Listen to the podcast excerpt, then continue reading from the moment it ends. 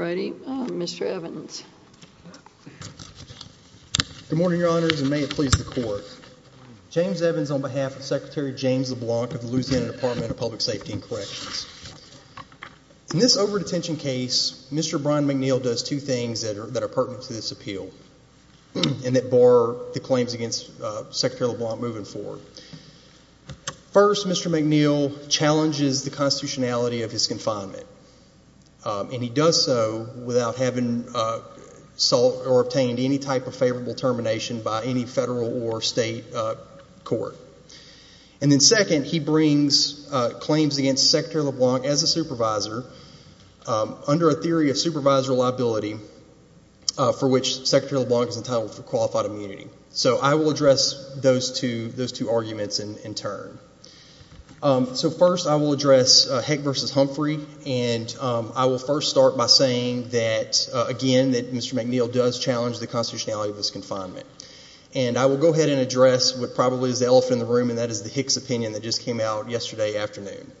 And uh, I want to specifically address in the Hicks opinion the idea that an over-detention case, well, that Heck v. Humphrey plays absolutely no role in an over-detention case.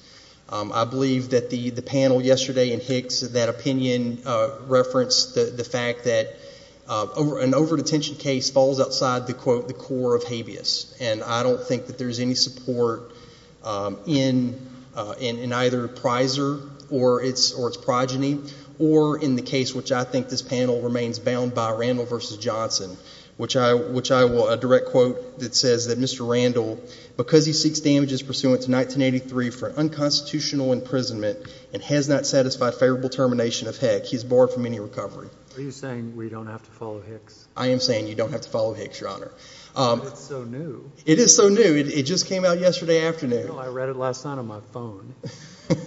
I mean, really? We got, I mean, it just came out. We got to follow it. Well, it just came out, but. We don't follow it if it transgresses prior precedent. Okay, so you're saying there's an earlier precedent that, so it was dead the moment it came out. Okay. Well I mean, I'll listen to that. Well, no, well at least to the extent that it says that that uh that um that Heck has no bearing in an over-detention case. Because Randell, which came out in 2000, make no mistake, it was an over-detention case. The plaintiff in Randell v. Johnson. I was going to say the panel in Hicks doesn't cite Randell. The panel, the Hicks panel does not cite Randell. Um, and there's two issues with that omission, and I do think that it's a very significant omission. The first one, as I just mentioned, is that Randell is an over-detention case, and I think it's squarely, I mean, it's squarely. Well, I wondered about that when I was reading the magistrate judge opinion. He said Randell v. Johnson says Heck bars these cases, and two pages later he says this is not barred. And I thought, oh. So you explain it to me. I need to be. What year is Randell? I'm sorry? What year is uh, Randell? Uh, 2000. I believe it's 2000. 2000, 2001. I think it's 2000. And it's not, you know, the other circuits apparently go the other way, but on the other hand, in the magistrate uh, or district judge opinion, he cited a raft of cases that had said from throughout this circuit we can't consider over-detention pursuant to Randell, right? Uh, bizarre. Well, I agree, Your Honor. Yes, I think Randell squarely controls this issue. And the other thing I wanted to bring up with respect to. Well, why don't you tell the panel a little more about Randell just to elaborate? Yeah, sure. So in Randell, Uh, the plaintiff in Randell alleged that he did not receive uh, certain credits that he thought that he was due. But significantly, because of the failure to give those credits, he says that he basically had to serve his sentence all over again. So in Randell, just like here, we had a plaintiff who says I have a release date, I was held past that release date, and I want money for every day that I was incarcerated past that release date. And uh, so the fact that, uh, again, that Randell found that Heck applied, I think, uh, again, is dispositive. But Randell also does something else, and that is it does not address or does not rule on the concern that the Supreme Court had previously noted about the availability of habeas, right? Once you're released, if you can no longer seek habeas, then can you just move to 1983? And Randell says the answer to that is you still have to seek favorable termination. And yesterday in the Hicks opinion, the panel noted that, well, basically it was an equity argument that um, habeas takes a while, um, state administrative remedies takes a while, and so it would be essentially unjust for us to uh, make a prisoner go through those procedures before filing a 1983 suit. Opinion rests on more than equity. Come on, give me a break. Well, uh, that's but that is part of it. I think one of the last one of the last paragraphs, it talks about the fact that you would have a number of uh, of prisoners uh, who it would take too long. I mean I but I don't I don't think that there was any I don't think there was any legal citation for that particular. A lot of our opinions add a whole lot of gloss in them that don't have anything to do with the core issue, but it's kind of the spirit of the writer, but that doesn't detract from what the holding in the case is. Sure. I mean, you know, it says a hell of a lot more than that. Well, right. Well, and I think, but ultimately what it holds is that Heck does not apply to over-detention cases, and that is outside the spirit of Preiser because what Preiser talks about, it talks about the core of habeas, and that is when a prisoner wants to seek speedier release. It goes back to the core notion that Heck is seeking to bar a claim where somebody is attacking the underlying basis upon which they're in prison in the first place, and the demarcation line being in over-detention cases, somebody's not attacking the basis in which they were there originally, but the basis of still being there after they're no longer supposed to be there. I mean, that's kind of the line of difference of thought that's there. Those issues were pushed up in Crittenden. They've been pushed up in a whole bunch of cases as a line of demarcation. I mean, I understand the Secretary's position, and you argue what you argue, but it's not like something in Heck that uses the words over-detention. Right. Well, but I think it comes back to, at the end of the day, Your Honor, if Mr. McNeal was currently incarcerated, if he was incarcerated today, his remedy would not be in 1983. Preiser tells us that. Heck tells us that. His remedy would be, it would be to follow the ARP procedure. It would be to file a federal habeas that says, right now I am in Elayn Hunt Correctional Center, and I am being held without any legal authority. 1983 is not the procedural vehicle to attack that in the first instance, and that is the spirit of Preiser and its progeny that bars this suit. Um, the Supreme Court explained the distinction between 1983 and habeas very recently in the Nance case, didn't it? I'm sorry? In the Nance case a couple years ago, they reiterated that there is a distinction between 1983 and habeas. Absolutely. No. Habeas goes back 400 years. Technically, it may even go back farther than that, but uh, it's to get out of jail. It doesn't matter why you're being held. It's to get out of jail, and that's what the Supreme said in uh, Preiser. Correct. Speedier release. That was the language that the Supreme Court used in Preiser, and that applies here. Regardless of whether uh, I know that Mr. I think you made a mistake, though, in not attaching the judge's first uh, uh, dispositive ruling in this case, which is where he talked about Randell, and it's not in your record excerpts here. I saw it online last evening. Right. But that's where he talks about this long litany of cases that uh, uh, uh, followed the Randell opinion up until recently. Up until recently. Yeah. Yes. Well, of course, Louisiana's problems might have contributed to that failure.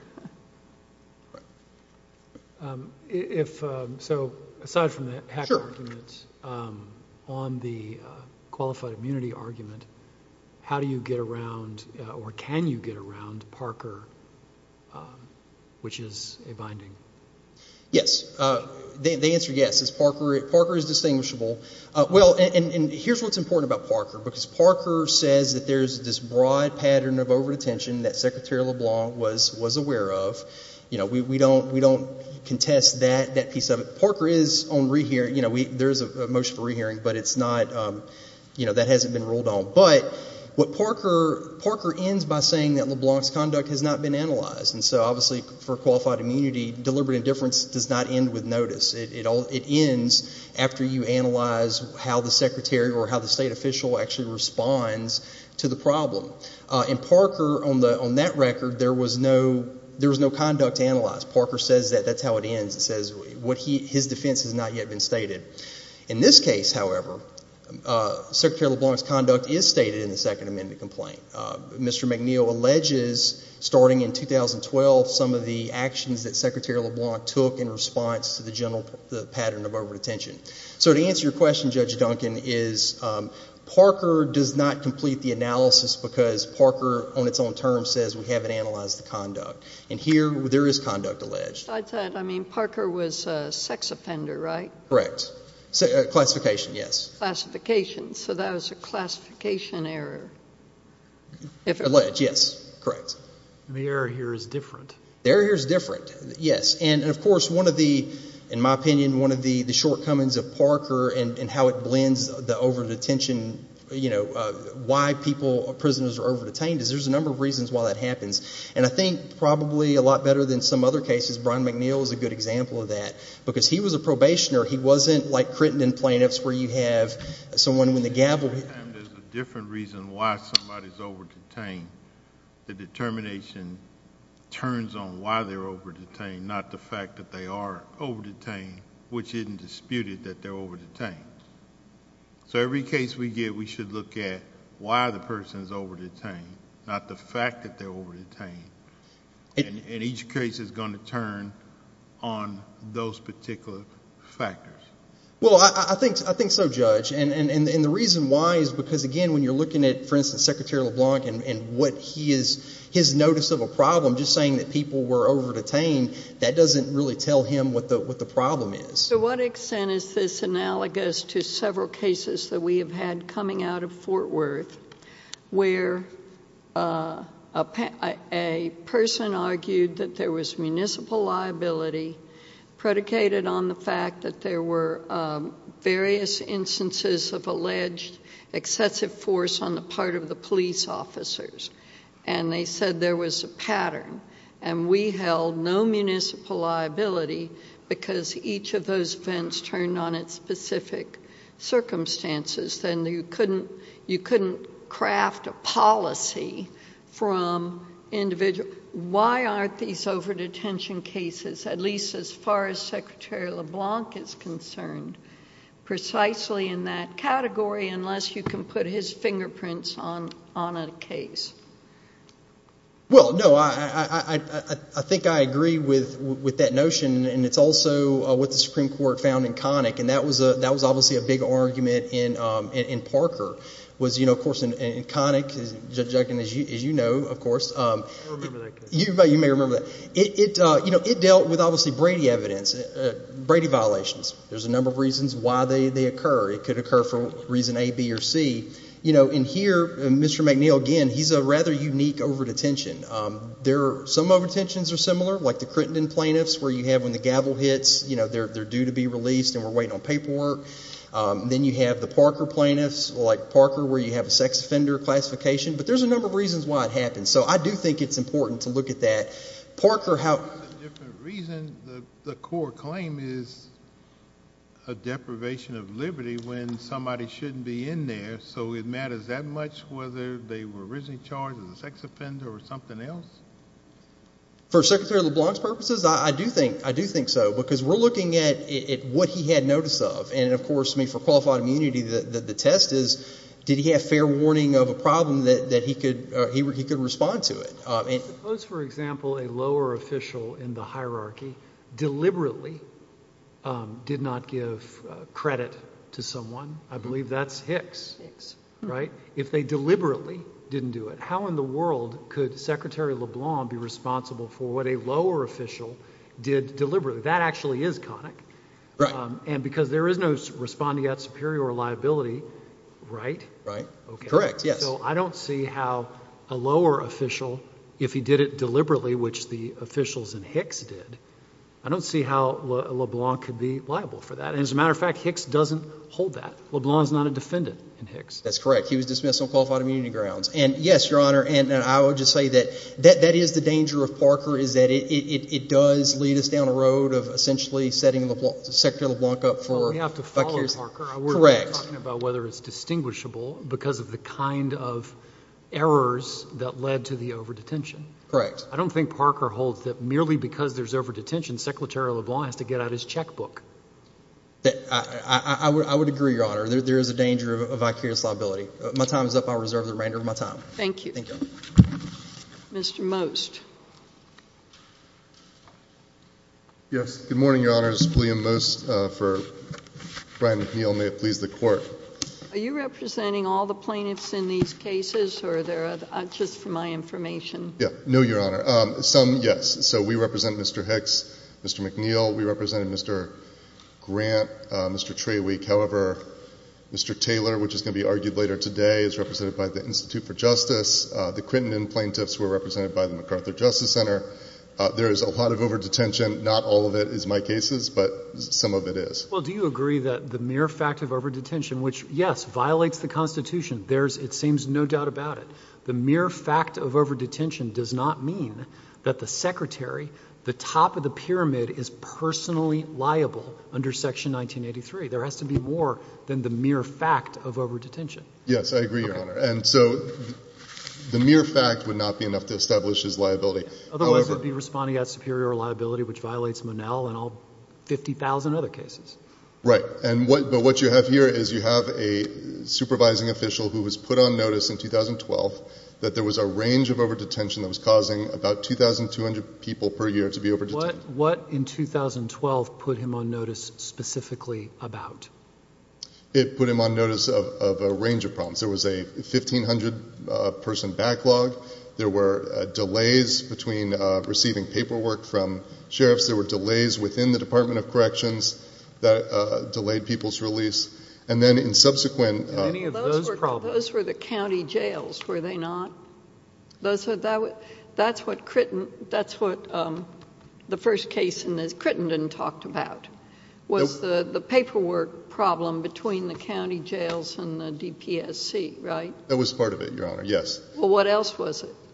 Uh, well, um, in Crittenden, uh, the DOC did not have a system in place. I don't mean Crittenden. I mean the 2012 report. Because if the 2012 report, and I'm asking you because I haven't actually read it, I've read quite a bit about it, uh, if that was talking about the paperwork problem between the county uh, jailers and sheriffs and the DPSC, that's a completely different factual situation from what we have uh, before us. Yeah.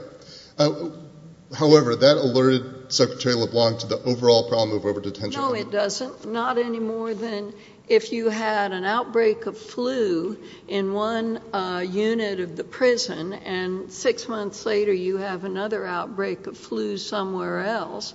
Is Secretary LeBlanc liable for the sick guys in another uh, part of the prison system? Of course not. Well, where I was going, Your Honor, is that subsequently in 2016 and 2017, Secretary LeBlanc was alerted specifically to the problem here of not knowing where inmates were, right? This is what happened in Crittenden. In Crittenden, the DOC was alerted that it had people in the system. It didn't know where they were. The 2017 Louisiana Legislative Auditor Report likewise told the— That's a very high level of generality, though. You can say that whenever someone is not detained, it's because you don't know where they were.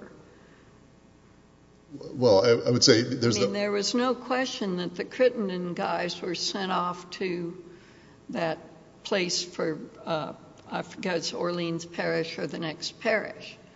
So they didn't know where they were. It's not accurate. It's that the paperwork wasn't moving properly. Well, all these problems flow from a common source, which is Secretary LeBlanc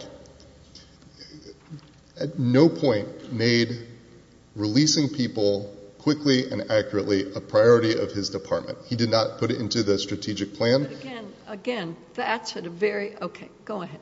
Uh, he, in fact, set a goal of 450 uh, constitutional violations per year. I mean, I think by analogy— Do you really think that's a fair way of saying uh, what the goal was? Wasn't it to reduce the number of over-detentions? Yes, reduce it to 450 per year of 31 days per over-detention. I mean, if you think by analogy... Was deliberately over-detaining 450 people a year? Yes. I think when you set a goal that we are going to... that our goal is to have 450 violations per year, you are allowing... you are sending the message to your department that this is permissible. I mean, if you imagine you are the managing partner at a law firm, you find out your law firm has 2,000 serious ethical violations per year, and you as a managing partner don't say, we're going to stop this. You say, our goal is to have 450 ethical violations, serious ethical violations next year, and you don't put it into your strategic plan, you don't reprimand it, you don't fire anyone, you don't reprimand anyone. But I didn't... was that in the magistrate judge's opinions here? Uh, it's in the complaint. Uh, it's alleged in the complaint. I don't recall whether it was in... Okay. I guess to to I mean, look, I understand the argument, and I understand what our precedents say. Um, I also understand that this pattern requirement comes from Connick v. Thompson, and if it were the fact in Connick that any time there was a Brady violation, the district attorney of New Orleans uh, would be liable for it, Connick would have come out differently. There were all sorts of different kinds of Brady violations uh, that could happen for various reasons, and the court required a very strict form of proof uh, of a pattern that would put the DA on notice. And I don't understand why that same strict form of proof is needed to make Secretary LeBlanc liable for a specific over-detention in a particular case. I mean, look, your answer would be, well, Parker... I don't know. Parker decided to relax the pattern requirement? I suppose that's an answer.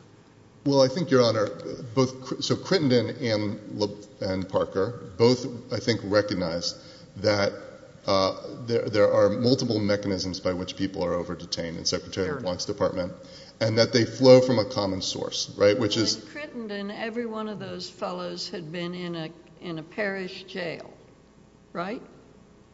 Everyone starts in a parish jail, yes, and then goes to a DOC. Well, I understand that, but they had all been over-detained because the parish jail didn't have the paperwork from the DPSC that, you know, time served or what... time served. Yes, Your Honor, but what the court in Crittenden found was relevant to put the Secretary on notice was the 2012 Lean Six Sigma allegations and Secretary LeBlanc's failure to make over-detention uh, a priority for his department. So when you look at uh, Parker and Crittenden, the common thing they have between them is that they look to the pattern, they look at Secretary LeBlanc's reaction, they see that he's not fixing the problem. Let me ask, why didn't someone file a class action? There is a class action, Your Honor. It's Humphrey v. LeBlanc.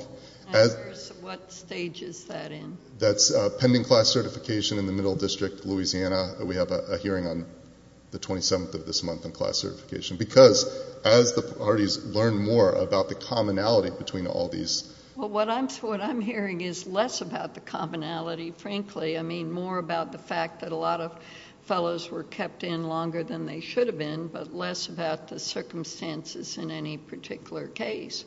Well, I think that there are buckets of over-detention. So there is the um, Humphrey v. LeBlanc, for example, deals with the people who are eligible uh, for release upon the date of their sentencing and are not released timely. What's the, suppose the habeas remedy governs here because some of us, uh, like Judge Oldham, believe that habeas is the exclusive remedy when you're being held in violation of the law, which is what the common feature of all these claims.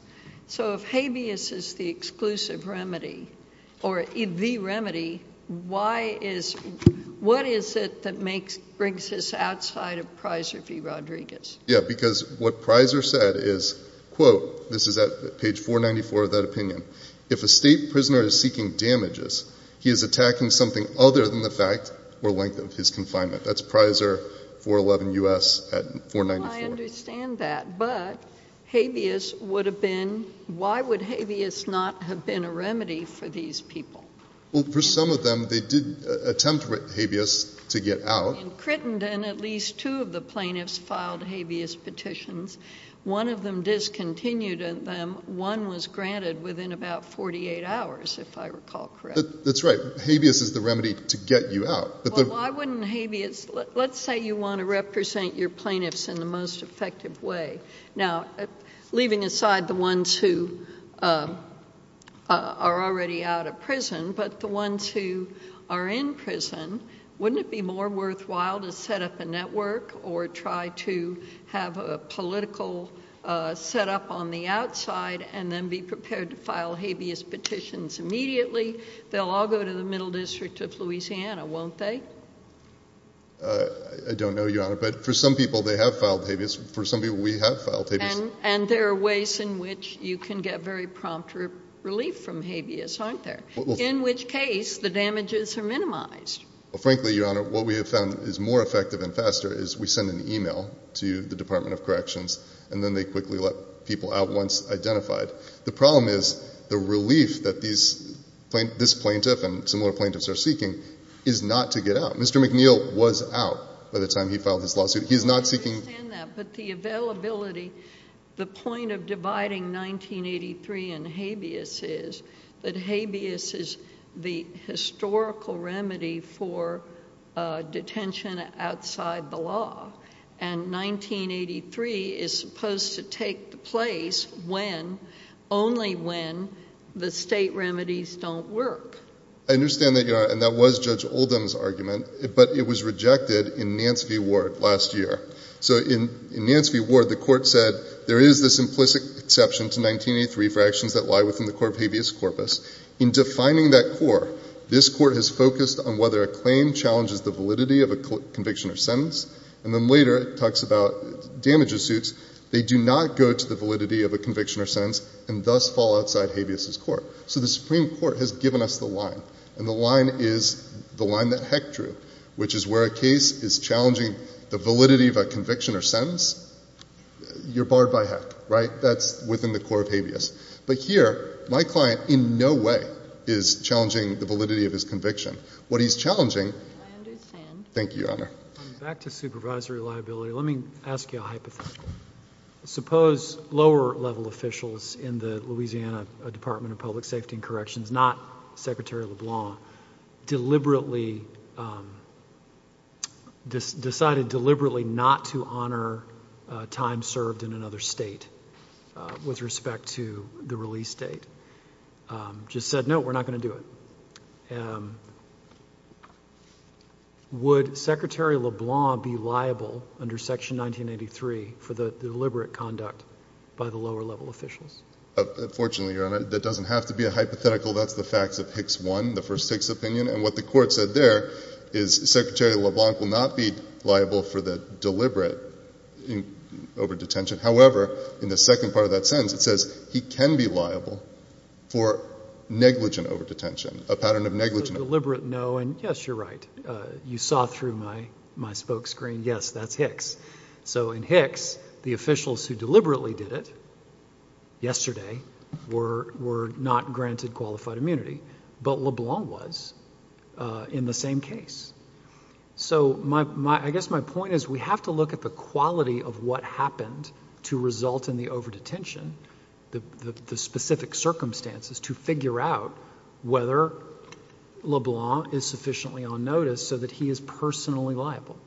I think that's right, Your Honor. And I think the reason why is, of course, because he is a supervisor, right? The way Secretary LeBlanc affects his policy and choices is through Uh, policy documents like a strategic plan, like uh, directing people to do training, like developing a training manual, things like that.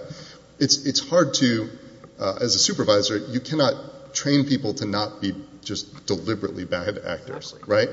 What you can do is you can make it a priority that when people are identified to be released, they should be released quickly, immediately. And we see... That's not exactly specific enough. I mean, my policy manual could say people should be released on time. People should be released quickly. That might not settle the problem, for example, in this case, which resulted in a very strange, where someone is sent to an intermediate place en route to a a rehabilitation facility, right? But then it was discovered, well, he doesn't actually qualify for it, and so there's this odd sort of mismatch in what happened. What policy, I mean, do you tell me, what policy in the policy manual would have sat, would have taken care of this particular problem? Yeah, I think a couple, Your Honor. Number one, uh, which has come up in this court before, which is a policy that DOC employees must implement the aid case that says uh, no matter what a court orders, you follow the order of the court unless it's overturned. And so in this case, that would have been following the court's instruction to send Mr. McNeal to the Steve Hoyle program where his release paperwork was. Well, see, but that's the strange thing about it. It was discovered at Hunt that he wasn't qualified for the Hoyle program. No, Your Honor. The DOC decided that they thought he wasn't qualified. The judge had ordered that he go there. They could have gone back to the judge and asked the judge to change the order, but they didn't. Well, that's not material here, is it? No, I think it is, Your Honor, because I think that the question Then maybe that reinforces the idea that habeas was the remedy, because if the prison was acting contrary to the judgment, that's pretty bad. But but let's assume, I mean, let's pass that by, because the point still is they find him ineligible and they move him somewhere else, and then the people there know that he's supposed to get out on a certain date, and they just screw around for another 30, 40 days. I mean, I think the other thing that uh, Secretary LeBlanc could have had as his policy is we are going to follow Revised Statute 15566, which says that you keep the paperwork and the person together, that they travel around the system together. Can you trust prisoners to travel with their own paperwork? No, I don't think they physically carry it, but the statute says that uh, the documents are tendered with the prisoners. So you're saying that the policy manual should have said follow the statute that's already on the books? Yes. Secretary LeBlanc's department does not follow that that statute. And also, I think, you know, in addition to the policy, so when you think about uh, effective supervision, you have policies and then you have accountability, right? You have it doesn't help if you have a written... You know what? All I looked, all I saw in this case, so I'm way behind things, are the uh, district judge's two opinions, and the second one dealing with LeBlanc, and it doesn't say anything about, is all of this in your pleadings, or are you just telling us what you've generally learned from all the cases? Well, I think... Uh, all he says is there was the 2012 report, then there was a 2017 report, which is approximately the same time that this fellow was detained, and therefore he had to know. I mean, if you look to the complaint, which is, I think, what we have to look to, if you look at uh, paragraph um, 62, Secretary LeBlanc did not set a goal of fixing the problem. Paragraph 63, he set the goal of over-detaining only 450 persons per year. Then subsequently, instead of fixing this problem, they adopted it into their policy, putting on their website a statement that, this is paragraph 77, it can take up to 12 weeks to calculate a date and release someone. Uh, paragraph 83 talks about the lack of any sort of formal training program prior to 2017, when Mr. McNeal was over-detained. Paragraph 109, Secretary LeBlanc did not initiate a single example of discipline or adverse employment activity for DOC employees who have uh, incorrectly computed sentences or release dates from 2000 to the present. Uh, is it your position that if the over-detention is a result of negligence, somewhere in the system, then Secretary LeBlanc is liable under Section 1983? No, there's no respondeat superior uh, for negligence. However, what the law is, is that when you have a supervisor who is put on notice of a of an exceptionally large, broad, and deep constitutional problem within his department, and he and his actions speak of deliberate indifference to that problem, he can be liable. And now, recall that we are at the 12B6 stage. I'm having trouble thinking of an over-detention that would occur because of some problem in the system, whether it is failure to forward paperwork, failure to follow a statute that keeps the paperwork with the inmate, or whatever the reason. I'm having trouble thinking of any kind of negligent action by lower-level officials that wouldn't, under this theory, result in supervisory liability for LeBlanc. Well, I can think of lots. For example, if he had a system where, where uhm, you know, there's supervisors checking work, catching errors and correcting them. I mean, if a low-level person made a mistake and their supervisor caught and fixed it and it resulted in short over-detention, I don't think that would result in liability. The problem here is that Secretary LeBlanc did not put into place the systems that would allow for mistakes to be made and caught, because mistakes are going to happen, right, in any system. The question is, as a supervisor, have you set up a system that takes those mistakes seriously and makes best efforts to minimize their effect? Uh, and what we have is a consistent record here that at least alleges, because we're just at the allegation stage, alleges facts sufficient to make it plausible that Secretary LeBlanc acted with deliberate indifference. I guess you think you're on a roll here Uh, in the cases, and I don't say that disrespectfully, um, but your brief is woefully short on specifics. In fact, it has virtually no, almost no specifics uh, about your complaint other than paragraph 59, paragraphs 92 to 93, paragraphs 61 to 63. It's the latter which says Secretary LeBlanc did not fix the problem or even set a goal of fixing the problem. And, you know, we're admittedly here on, what, motion to dismiss? Um, and we will look at the complaint, but your briefing doesn't help us. Your Honor, my time is up. May I answer? Yeah, please. I mean, I think if you look at pages 27 to 28, we lay out in chart form Uh, some of the pattern allegations and compare them to what was sufficient in Crittindon and what we have much more here. So thank you for your time, Your Honors. All right. Thank you.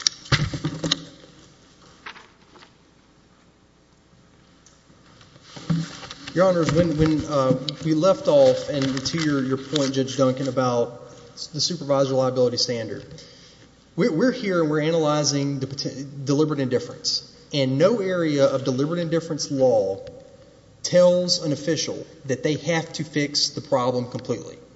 It just says that you can't disregard it. And that's what Parker found, at least on that record where there was no conduct. But here, Your Honor, as as uh, counsel pointed out, there are, there his, LeBlanc's response is alleged in this complaint. It's alleged that he set a goal of reducing the number of over-detained inmates, that he set a goal of reducing the number of days that over-detained inmates were actually over-detained. He alleges that the DPS&C created a case management system, which unfortunately failed, so they had to revert back to their other one. And by the time that Mr. McNeal entered custody, he had implemented a training program. So neither Crittindon nor Parker tells us that that response is deliberate indifference. And so uh, this is a 12B. This is a motion to dismiss arising out of a 12B-6. But that response, at least some of the conduct is alleged here. So I would certainly uh, ask that you all take a look at that. Um, I did want to note that although not alleged in the complaint, and Judge Jones, to your point, um, actually Mr. McNeal did go back to court. Um, and Judge Herman, the sentencing judge, was notified that he was held up at Elayn Hunt. So that's not in the complaint. It's technically not in this record. But I did want to make that clear. If we have to come back, you know, that certainly would be a part of this uh, record. Um, so... Uh, Let me ask. Counsel Opposite mentioned the Humphreys case. I assume you're familiar with it. Does it sort of collapse all of these claims in, you know, kind of one big giant pool to sort all these out in one case, if you're able to say? Well, Your Honor, that's yet to be determined. Uh, as counsel mentioned, class certification is ongoing. And I do think that part of the issue with class certification is going to be, it's going to be breaking down why inmates are over-detained. I don't know that commonality, I think, is going to be a significant issue for class for class certification. So the answer to your question is we don't know yet. Um, although possible, we don't know. Thank you. Uh, So uh, to conclude my remarks, and unless anybody has any questions, I would just say that, yes, uh, Mr. McNeal is asking this court to adopt a standard which essentially will adopt, I mean, it will make supervisor liability one of respondeat superior. Did uh, the Nance case resolve this question of habeas relief against your client? I do not think that it did, Your Honor. Why? Well, because uh, as as we talked about over the, uh, when I was up here originally, I mean, Nance talks about the distinction between habeas and 1983. It certainly has not overruled Preiser uh, in its discussion. I mean, the great writ, as they called it in the Hicks opinion yesterday. So that that line between the relief that 1983 can um can grant and what habeas is available for, I don't think Nance has undone that, no. And let me ask you one other thing. I know that in a case like uh, the uh, case that transpired as the Connick case, uh, Thompson was eventually freed from prison, was he not, and got a monetary award. I'm sorry, which case? If defendants are exonerated in Louisiana mm-hmm. and released from prison, they can claim some kind of monetary recompense, can they not? They can, Your Honor. Yes, the uh, wrongful conviction. Those are wrongful conviction. But does that apply to any of these types of cases? Well, it certainly could. I mean, I do think that that kind of rolls into the Heck analysis and habeas relief. I mean, in order to get that compensation that you were just describing, you have to have been found, you have to have been exonerated. So that means you went to court and a state court, maybe a federal court, Uh, has found that you know, uh, the conviction was erroneous or otherwise overturned it. So that's the interplay between the two. So the answer is it's possible. In this case, uh, there is no dispute that Mr. McNeal did absolutely not. He did not seek habeas. Well, I understand that. And the other question here is, would the administrative remedy process within the prison have availed these McNeal, for instance?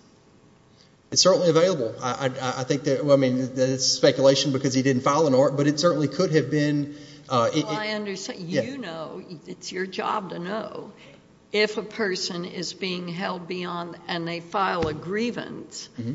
can't the grievance proceeding result in their immediate release? Absolutely. It sure could. Yes, Your Honor. Are there any of these cases in general where that has happened or where it not happened? Yes. In fact, uh, yes. There's at least one case, I think it's actually being argued this afternoon, where uh, the ARP procedure actually resulted in, well, not the ARP procedure itself, but the follow-up, the judicial review with the 19th JDC actually ended up uh, leading to the release of that inmate. So, yes, it is certainly possible.